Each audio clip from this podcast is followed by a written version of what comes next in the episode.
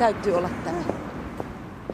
Vasta viime kuussa Helsingissä avattu päiväkeskus paperittomille ihmisille aloittelee toimintaansa. Seinä ja katto ovat olemassa, huonekalut ovat iloisen värikkäät. Ollaan Yleisradiosta, onko Noora Repo täällä? Projektityöntekijä Noora Repo esittelee paikkoja.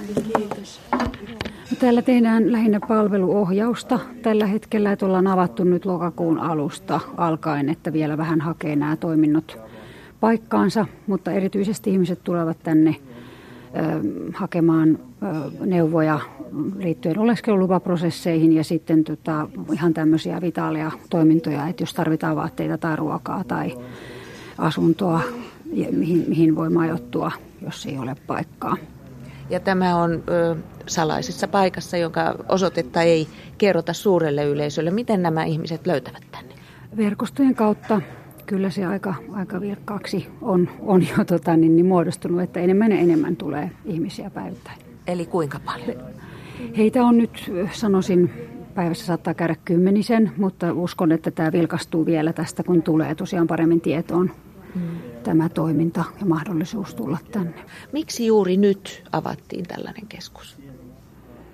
No sille on ollut ilmeisesti jo useamman vuoden tarvetta. Et mä oon tosiaan ollut tässä projektityöntekijänä nyt maaliskuusta alkaen ja olen kuullut tätä tarinaa, että on ollut tämmöiselle tilalle, lämpimälle tilalle, jossa oleilla, niin on ollut useamman vuoden jo niin kun tarve tässä pääkaupunkiseudun alueella ja sitten sitä on yritetty toteuttaa ja se ei ole onnistunut, että nyt sitten ollaan päästy näin pitkälle, että meillä on tila ja auki yleisölle. Niin, täällähän ei voi yöpyä. Voiko, voiko käydä suihkussa vaihtaa puhtaita vaatteita? Onko tämmöisiä? Meillä on, siis, on mahdollisuus pestä pyykkiä tässä, mutta tota, niin sitten me ohjataan muualle näihin matalan kynnyksen palveluihin, mihin sitten pääsee kaikki ihmiset taustaan, riippu, taustasta riippumatta, niin me ohjataan sitten, kerrotaan heille, että missä on mahdollisuus minäkin päivänä käydä suihkussa tai yöpyä tai ruokailla tai tällaisia.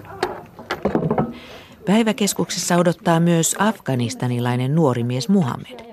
Hän esiintyy tässä muunnetulla nimellä turvallisuussyistä.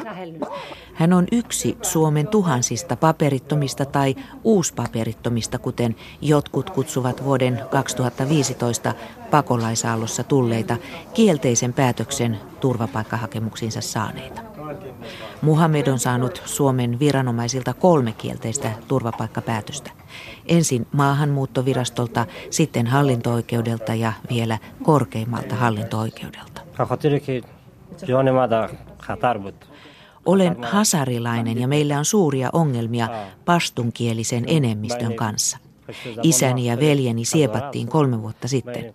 Olin itsekin suuressa vaarassa ja päätin paeta, Muhammed kertoo Darin kielellä tulkin Nima Akbari Mäkelän välityksellä. Hazarilaiset ovat Keski-Afganistanissa asuva shialainen vähemmistö, joka on ollut vastakkain sunnienemmistön kanssa vuosisatoja. Muhammed ei kuitenkaan halua kertoa oman vainonsa yksityiskohdista, mutta vakuuttaa, että se oli henkilökohtaista. Muhammedin matka Irakista Suomeen on hyvin tavallinen. Ensin Iraniin, sitten Turkkiin ja vaarallinen merimatka Euroopan puolelle pienessä pelastusveneessä. Matkan järjestivät salakuljettajat. Matkan teko meni vuoden päivät. Täällä hän haki turvapaikkaa ja tosiaan sai kolmesti kielteisen päätöksen. Viimeinen tuli viikko sitten. Hän ei tiedä, kuinka kauan saa olla vastaanottokeskuksessa Vantaalla, missä nyt asuu. Jos maasta poistumismääräys tulee, niin mitä hän aikoo tehdä? En voi mennä takaisin Afganistaniin, sillä siinä tapauksessa talibanit aivan varmasti etsivät minut käsiinsä ja tappavat minut, sanoo Muhammed. Hän pelkää niin paljon Afganistaniin paluuta, että on valmis jäämään Suomeen täysin vailla oikeuksia yhteiskunnan ulkopuoliseksi paperittomaksi. Ymmärtääkö hän? Afganistanissa on elossa vain pikkusisko ja pikkuveli. Täällä on parempi olla, sanoo Muhammed. Hän on kotoisin Vardakin kaupungista Keski-Afganistanista, mutta ei pidä turvallisena paikkana itselleen myöskään pääkaupunkia Kabulia.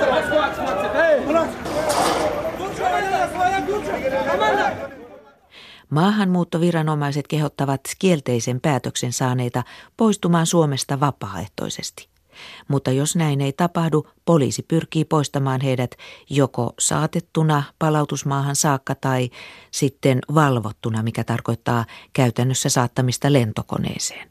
Puhekielessä puhutaan pakkopalautuksista.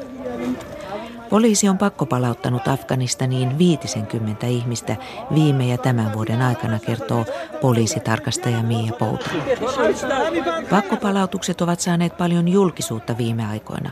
Moni vastustaa niitä ja muun muassa Amnesty International on yksi näistä. Amnestin pakolaisasiantuntija Kaisa Väkiparta Amnesty Internationalilla on tällainen kampanja, jossa se vaatii pakkopalautusten lopettamista Afganistaniin. Minkä takia tällainen kampanja? No se perustuu meidän tekemään tutkimukseen, jossa Amnestin tutkija oli Afganistanissa selvittämässä sekä maan turvallisuustilannetta että sitten sinne palautettujen turvapaikanhakijoiden tilannetta, että mitä heille on käynyt sen palautuksen jälkeen. Ja siinä tutkimuksessa todettiin, että vaikka monet EU-maat niin väittävät, niin Afganistanissa ei ole turvallisia alueita, jonne voisi turvallisesti ihmisiä palauttaa ja varmistua siitä, että he, he voivat siellä rauhassa elää. Minkälaisia tarinoita tuli esille? No monenlaisia. Siinä oli 14 EU-maista palautettua turvapaikanhakijaa mukana. Ja ehkä tämä vakavin tapaus oli perhe, joka oli palautettu Norjasta, kolmelapsinen perhe – ja ennen kuin he olivat paineet sinne Norjaan, niin isä oli kidnappattu ja sitten lunaita vastaan saatu vapautettua. Ja kun heidät sitten palautettiin takaisin maahan, niin tämä isä oli tapettu. Ja nyt siellä eräistä äiti kolmen lapsen kanssa yksi ja he ei uskalla edes käydä isän haudalla, kun he pelkää niin paljon, että heillekin käy jotain. Oliko siinä Suomesta palautettuja mukana?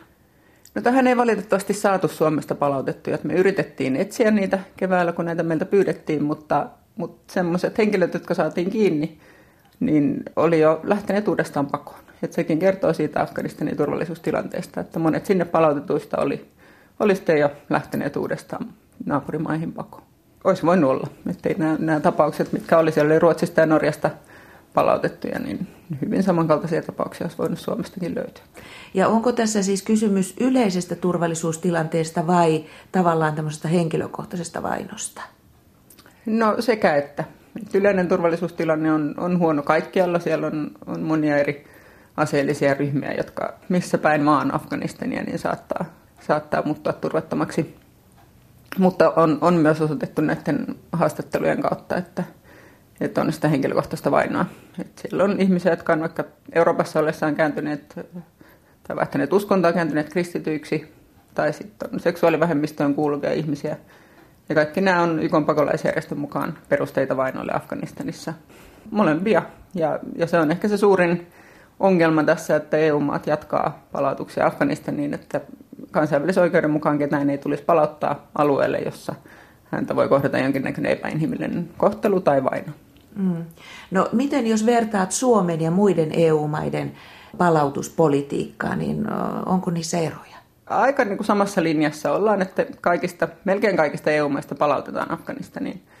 Sitten on jonkin verran eroja siinä, että mitkä, mikä maa katsoo minkäkin alueen turvalliseksi tai turmattomaksi. Et se, mitä on ruvettu Suomessakin nyt käyttämään enemmän, on tämmöinen sisäisen paon mahdollisuus, mitä aikaisemmin on käytetty kyllä esimerkiksi Ruotsissakin. Katsotaan, että vaikka ihminen on kansainvälisen suojelun tarpeessa siellä kotialueellaan, jossain pienessä kaupungissa tai maakunnassa, niin hänet esimerkiksi voi tästä huolimatta palauttaa Kabuliin jonne arvioidaan, että se maino ei ulotu, että siellä voi turvassa elää. Mutta Amnesty-raportin mukaan Kabul on kaikista turvattomin alue tällä hetkellä Afganistanissa. Poliisi pakkopalauttaa turvapaikanhakijoita myös Irakiin, vaikka se on olennaisesti Afganistania hankalampaa, koska Suomen ja Irakin välillä ei ole palautussopimusta. Poliisitarkastaja Mia Poutasen mukaan tänä vuonna palautuksia on tehty Irakiin noin 80.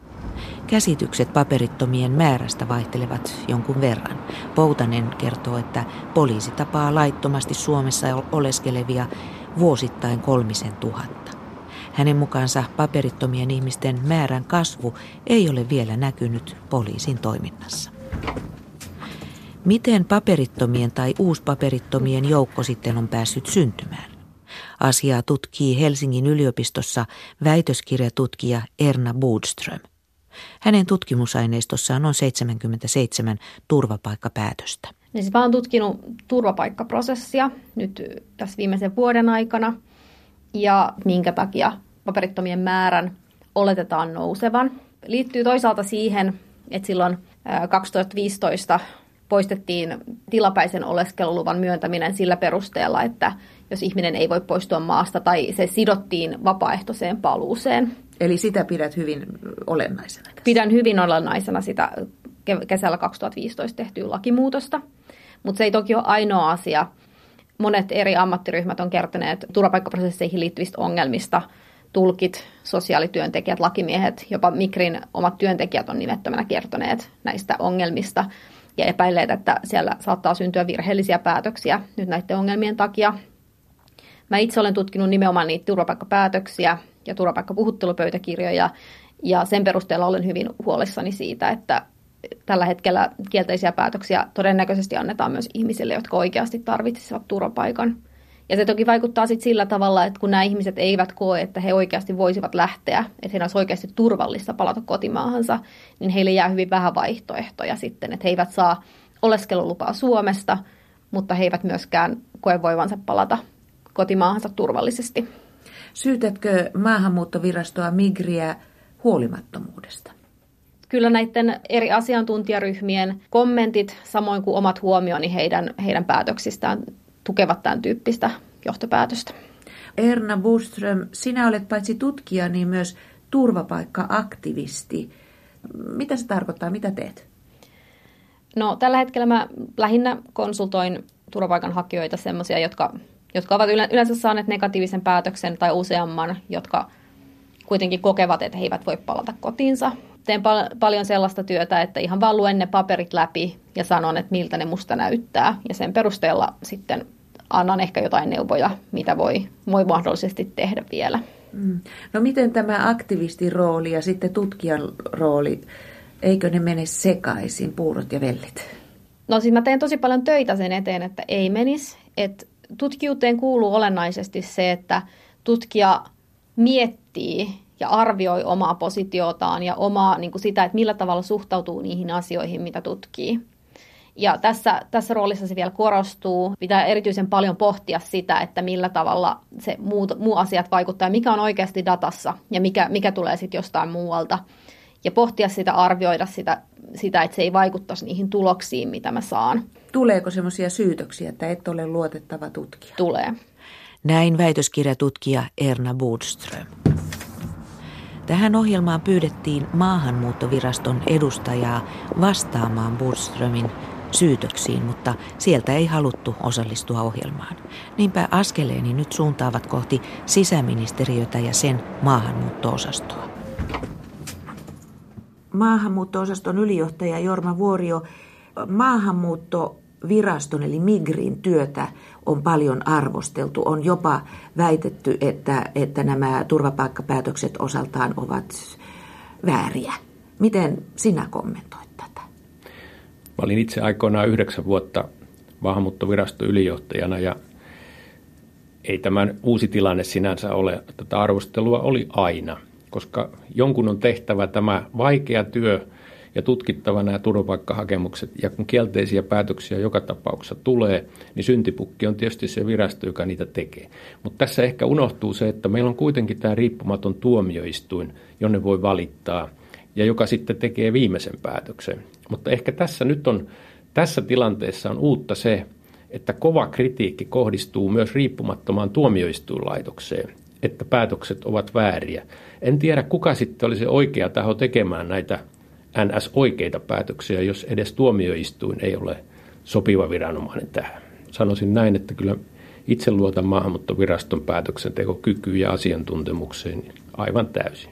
Paljonko ministeriö arvelee, että tällä hetkellä Suomessa on näitä niin kutsuttuja paperittomia tai uuspaperittomia tavallaan tämän vuoden 2015 turvapaikanhakija-aallon seurauksena? Itse käyttäisin termiä ilman laillista oleskeluoikeutta Suomessa olevia, koska osallahan heistä on itse asiassa paperit kuitenkin, jotka ovat saaneet kielteisen päätöksen. Esimerkiksi passi tai... Kyllä, mm. mutta tätä on hyvin vaikea arvioida tätä kokonaismäärää. Sitä on pyritty kartottamaan erilaisilla kyselyillä vapaaehtoisjärjestöille, näille tahoille, jotka hätämajoittaa heitä ja niin edespäin. Mutta arvio varmaan on siinä tuhannen ja kahden tuhannen välillä. Alle 2000 tällä hetkellä, koska kuitenkin meillä on noin 10 000 valitusta hallinto-oikeuksissa tällä hetkellä käsittelyssä kielteisistä turvapaikkapäätöksistä, joten voi sanoa, että tämä ilmiö ei ole vielä niin ajankohtainen kuin se ehkä on sitten ensi vuoden puolella. Niin, koska nämä valittaneet, heillähän on oikeus olla Suomessa. Kyllä. Pitää mm. paikkansa. He ovat laillisesti silloin, jos he ovat valittaneet. Ja mitä vauhtia arvellaan, että tämä heidän määränsä kasvaa? No sitä on vaikea sanoa tietenkään, että mikä tulee olemaan tuomioistuimen kanta tähän tässä valitusasiassa. Varmasti siinä osa tuomioista päätyy samaa kuin, kuin maahanmuuttovirasto, eli kielteiseen päätökseen, mutta osa tulee saamaan myönteisen. Tätä on vaikea arvioida kokonaisuutta, mutta päätöksiä tulee noin 5-700 kuukaudessa tällä hetkellä hallinto-oikeuksista ja pääosin näissä kyllä on lopputulos sama kuin minkä maahanmuuttovirasto on tehnyt. Eli su, aika suuri osa saa edelleen kielteisen päätöksen. Eli oletettavaa on, että näitä paperittomia tulee olemaan Suomessa mm, koko ajan pientä vauhtia no, enemmän jo, enemmän. pitää paikkansa, kyllä. Mutta onko tämä suuntaus, että Suomeen on tämmöinen ryhmä syntynyt, niin onko se hyväksyttävä vai, vai pitäisikö sille tehdä jotain? Se on hyväksyttävä, koska jos me käännettäisiin tämä toistepäin, eli jos henkilö saa kielteisen päätöksen, riippumaton tuomioistuin tutkii tämä asia ja päätyy samaan lopputulokseen – jos me lähdetään siitä, että henkilö saa itse sitten valita, että poistuuko hän täältä alueelta tai ei, niin se on varma, että sen jälkeen me saamme kyllä tänne lisää näitä sieltä tällaisista maista, joissa näitä itse asiassa kielteisen päätöksen saaneita nyt sitten on. On esitetty esimerkiksi tämän väliaikaisen oleskeluluvan palauttamista. Mikä on sinun kantasi tähän, Jorma Vuorio? Tämä tilapäinen oleskelulupa oli monella tavalla ongelmallinen, koska sehän ei kohdellut samalla lailla eri turvapaikkahakijaryhmiä. Koska jos poliisi pystyi poistamaan johonkin maahan, heille ei annettu tätä, mutta jos poliisi ei pystynyt poistumaan, vaikka vapaaehtoinen paluu olisi ollut mahdollista, niin heille annettiin. Eli tämä oli niin mahdollisimman epätasa-arvoinen ja toisekseen miksi meidän pitäisi antaa tilapäinen oleskelulupa henkilölle, joka ei ole kansainvälisen suojelun tarpeessa. Eli ei ole tulossa takaisin? No, tämähän on poliitikkojen ratkaistava, mutta en usko, että tämän hallituksen aikana, koska missään hallitusohjelmassa tai missään lainsäädäntöä koskevissa kirjauksissa ei ole mitään tällaista, että me lähdettäisiin tekemään lainsäädäntömuutoksia tähän suuntaan. Vielä kysyisin näistä pakkopalautuksista Afganistaniin ylijohtaja Jorma Vuorio, kun ihmisoikeusjärjestö Amnesty, heillä on kampanja, että pitäisi lopettaa, vaativat näiden pakkopalautusten lopettamista Afganistaniin, niin miten kommentoit tätä? Kyllä Euroopan unionista kuitenkin Afganistaniin palautetaan ja meillä on kuitenkin palautussopimuskin Afganistanin kanssa, että meillä ei ole sitä ongelmaa kuin tällä hetkellä on Irakin kanssa. Amnesty on ottanut oman näkökulmansa tähän Siihen tietenkin heillä on täysi oikeus, mutta ei se tarkoita sitä, että pelkästään Amnestin näkökulman mukaisesti muutettaisiin päätöskäytäntöä. He on yksi tärkeä osanen varmaan tässä, kun arvioidaan tätä turvallisuustilannetta ja maahanmuuttovirasto varmaan huolella käy tuon heidän raporttinsa läpi, vertaa omaa maatietoansa tähän Amnestin esille tuomaan maatietoon ja sen pohjalta sitten tekee johtopäätöksiä, mutta pelkästään se, että joku järjestö vaatii, vaikka olisikin näin merkittävä kuin Amnesty, ei tarkoita sitä, että heti lopetettaisiin nämä. Maistuuko kahvi? Kiitos, mikä.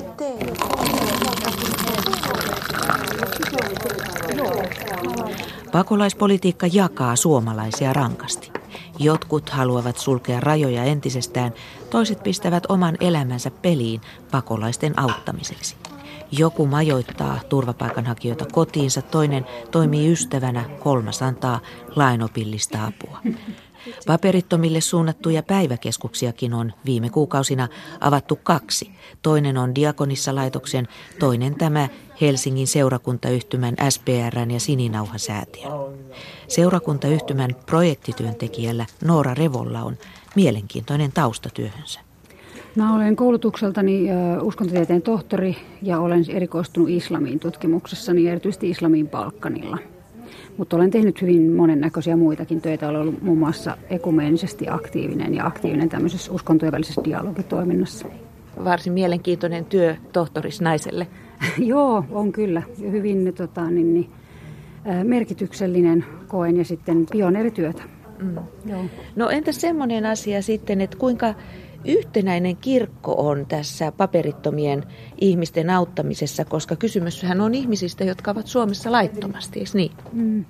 Joo, siis tämähän on mun mielestä kirkko ilmentää aikaamme myöskin. Kirkkohan muodostuu ihmisistä, että tota, voi olla e-, erilaisia lähestymistapoja silloin, kun seurakuntaan tulee apua hakemaan paperiton ihminen, mutta kyllä niin kuin tämän projektin ä, tuota, päämääristä on on kasvattaa kirkon asiantuntijuutta paperittomuuteen liittyvissä kysymyksissä. Että mä uskon, että tilanne tulee näyttää paljon yhtenäisemmältä sitten, kun tätä projektia niin kuin ruvetaan käärimään kasaan muutaman vuoden päästä, että nyt ollaan vasta aloitettu. Mutta tällaista jakautuneisuuttakin on. On, ja sitten ihmisillä voi olla siis ehkä tietämättömyyttä, että he ja eivät osaa niin kuin, tiedä, mitä siinä tilanteessa tehdä. Että nyt meillä yksi tärkeä viesti on se, että yritämme välittää siis kaikkiin seurakuntiin tiedon, että minä olen olemassa ja mulle voi soittaa kaikissa näissä asioissa ja että mä autan sitten, että mitä, miten me voidaan ihmistä tukea vaikeassa tilanteessa. No mitä tuleeko tässä rajan vetoa sen kanssa, että mikä, mikä on, menee kansalaistottelemattomuuden puolelle ja mikä on niin kuin täysin sallittua? No ei mun mielestä tässä nyt oikein rajanvedosta, näillä mitä me nyt tällä hetkellä tehdään ainakaan, niin voi niin kuin sanoa, että kun aina keskustellaan tästä, että pitäisikö henkilöitä, jotka ovat paperittomia, niin ollenkaan auttaa, niin sitten aina vedotaan tähän perustuslakiin, jossa todetaan niin kuin tästä sosiaalituesta ne asiat, että kaikilla pitäisi olla oikeus siihen ihmisarvoiseen elämään ja näihin välttämättömään toimeentuloon, että kenenkään ei pitäisi olla niin ulkopuolella yhteiskunnasta, etteikö hän saisi niitä et sit, sitähän me niin kuin tässä toiminnallamme tehdään, että on niin tämmöistä laastaripalvelua. Oikeusministeriössähän hallituksen pyynnöstä valmistellaan mahdollisesti, tuodaan eduskuntaan sellainen laki, joka tekisi laittomaksi paperittomien ihmisten ainakin piilottelun ja ehkä asuttamisen ja näin poispäin. Jos tämmöinen tulee, niin vaikuttaako se teidän toimintaan? Itse ajattelen tämmöistä lakiehdotusta, että mielestäni on erittäin huolestuttavaa, jos ihmisten auttamista ruvetaan niin kuin kriminalisoimaan. Että se, se ei edusta ainakaan semmoista niin kuin, ä, moraalikäsitystä, mitä itse pidän niin kuin sivistysvaltion moraalikäsityksenä. Kysytään vielä afganistanilaiselta Muhammedilta, miltä hänen tulevaisuutensa näyttää. Hän sai viikko sitten kolmannen kielteisen turvapaikkapäätöksen. En yhtään tiedä, ei ole suunnitelmia. Kaksi vuotta kävin suomen kielen kursseilla, mutta en tosiaankaan tiedä tulevasta. Eniten hän toivoisi, että voisi käydä koulua ja sitten työskennellä rakennuksilla, jos häntä ei sitä ennen käännytetä.